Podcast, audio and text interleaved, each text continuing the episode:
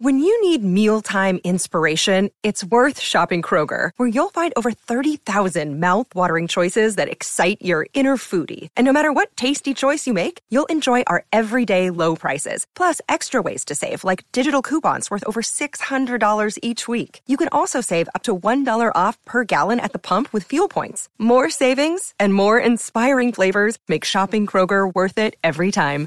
Kroger, fresh for everyone. Fuel restrictions apply.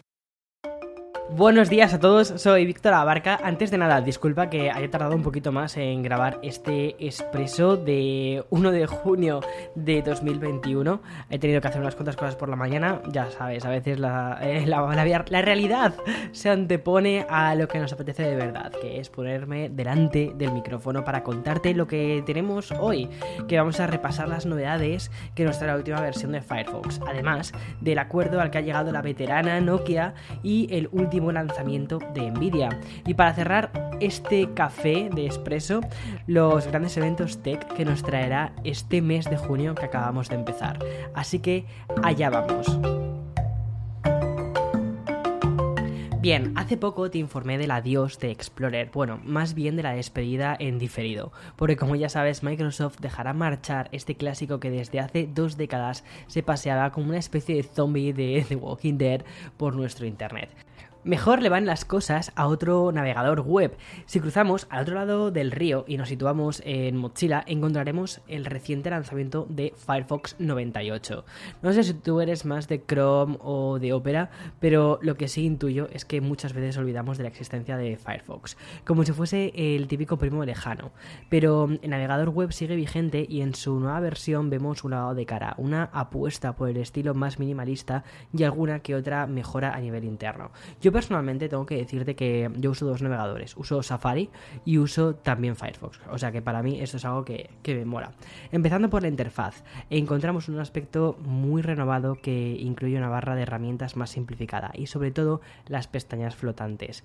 Si hasta ahora las encontrábamos pegadas a la barra de direcciones en la parte superior, ¿vale? Con el Firefox 98 se sitúan flotando. La interfaz renovada también incluye menús más reducidos y cuadros y avisos actualizados. Respecto a la paleta de colores, ¿vale? Ahora se va a, ver un poquito más actual. Algo que sumado a una iconografía más minimalista, limpia y con más aire, le da una imagen muy refrescante a la home y a la barra de direcciones. Y pasando ya al terreno de funcionalidades, Firefox 98 implica una mejora en la configuración de privacidad gracias a la nueva versión de Smart Block. Este mecanismo de bloqueo de rastreadores inteligentes para navegación privada que ya se disfrutó en Firefox 87 sirve para evitar evitar que otros programas monitoricen nuestra actividad cuando visitamos determinados sites. Y ya por último, quiero destacar la mejora en la carga de las páginas algo que se ha conseguido gracias a una nueva implementación de controles en los formularios de las web.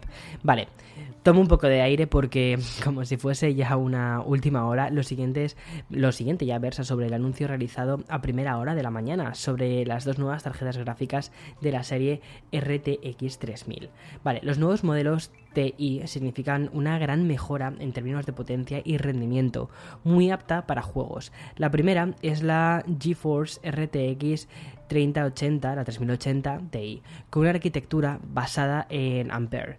Nvidia informa que esta nueva tarjeta ofrecerá 1,5 veces más de rendimiento que su versión anterior, la RTX 2080 Ti.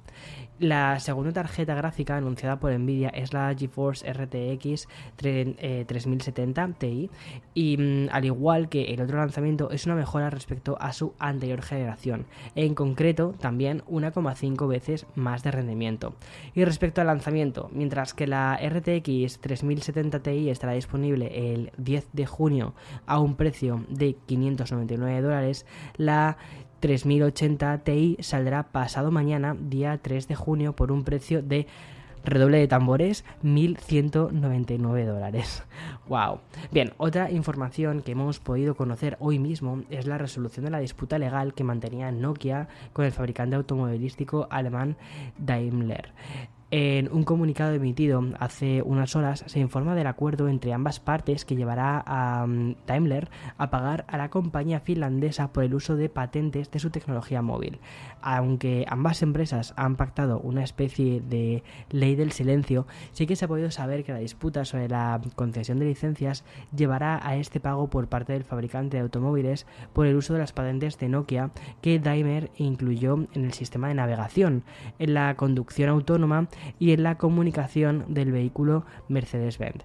El presidente de Nokia Technologies ha definido el acuerdo como un hito enormemente importante que valida la calidad de nuestra carrera de patentes, la contribución de la I+D de Nokia a la industria de los vehículos conectados y las oportunidades de crecimiento para nuestro programa de licencias automotrices. Bueno, pues oye, está bien. Merece la pena recordar que ambas compañías ya se vieron las caras en los tribunales alemanes durante el 2021, mientras Nokia demandaba una suma global por las patentes propias que Daimler había aplicado en la fabricación de coches para la marca Mercedes. This episode is brought to you by Shopify. Whether you're selling a little or a lot, Shopify helps you do your thing, however you cha-ching. From the launch your online shop stage all the way to the we just hit a million orders stage. No matter what stage you're in, Shopify's there to help you grow. Sign up for a $1 per month trial period at shopify.com slash special offer, all lowercase. That's shopify.com slash special offer. Y ya para acabar este expreso de hoy, quiero hacer una pequeña recopilación de recordatorios, empezando además por el final de la subida ilimitada y gratuita a Google Fotos. La fiesta se nos ha terminado. Tal y como anunciaron el mes de junio, suponía el mes, eh, perdón, suponía el paso a una limitación de 15 gigas, o mm, si así lo deseas, al pago por un espacio extra. Lo positivo, ¿vale? De este fin de ciclo es que Google permite que todo lo que hayas subido antes de este 1 de junio no contará con ese límite de 15 gigas. Y más cosas que pasarán en junio, por no decir la gran cosa, es la conferencia de desarrolladores de Apple, que la nueva keynote se realizará el próximo 7 de junio, el lunes que viene, a las 7 de la tarde en la hora española, y se cerrará el 11 de este mismo mes. realmente, eh, en los días posteriores lo que tendremos serán talleres, sobre todo orientados a los desarrolladores. Y por supuesto contará con un especial, ¿vale? De expreso, como ya ocurrió con el Spring Loaded del pasado mes de abril. Y la verdad es que tengo muchísimas expectativas puestas en esta nueva keynote y seguro que Apple nos sorprende o nos confirma nuevas actualizaciones y dispositivos. Y ya por último, también quiero fijar en el calendario, concretamente entre los días 12 y 15 de junio, la celebración del E3, o lo que es lo mismo, la gran feria de los videojuegos que se celebrará en Los Ángeles. Para esta edición ya se han confirmado las siguientes compañías top, que son Xbox, Nintendo, Capcom, Konami, Ubisoft, Warner Bros. Games y también Sega. A estas alturas aún desconocemos si será online o presencial. Me imagino que será online, ¿vale? Pero sí que se han confirmado que buscan organizar un evento más inclusivo y que emocione a los fans. Por supuesto, los dos grandes eventos de junio serán parte importante de Expreso con Víctor. Bien, nos vemos mañana más y mejor. Que tengas, que tengas un día de martes precioso, perfecto y que disfrutes. Chao, chao, chao. Hasta mañana.